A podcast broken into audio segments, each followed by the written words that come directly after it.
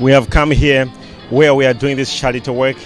It's amazing seeing people here in this area having these food items being distributed to them. And this is just a preaching and a teaching about love.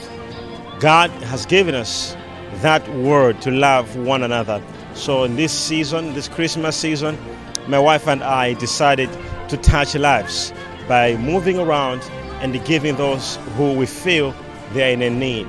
And this has just begun. We are moving around, and all this season we'll be doing this work. As we are aware that there are two types of preaching.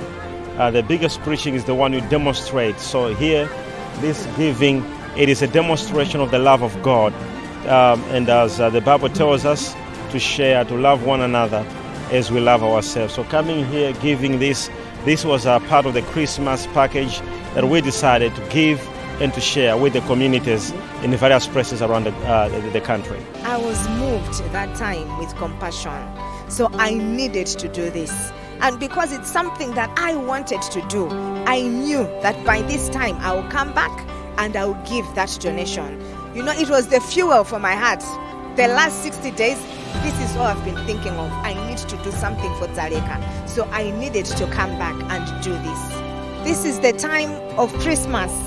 This is the time when God so loved the world that He gave.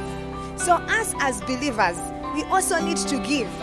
It is not love if it cannot give. So let us express our love in giving. It's not in giving something as big as this. Even just a pack of sugar, that is giving.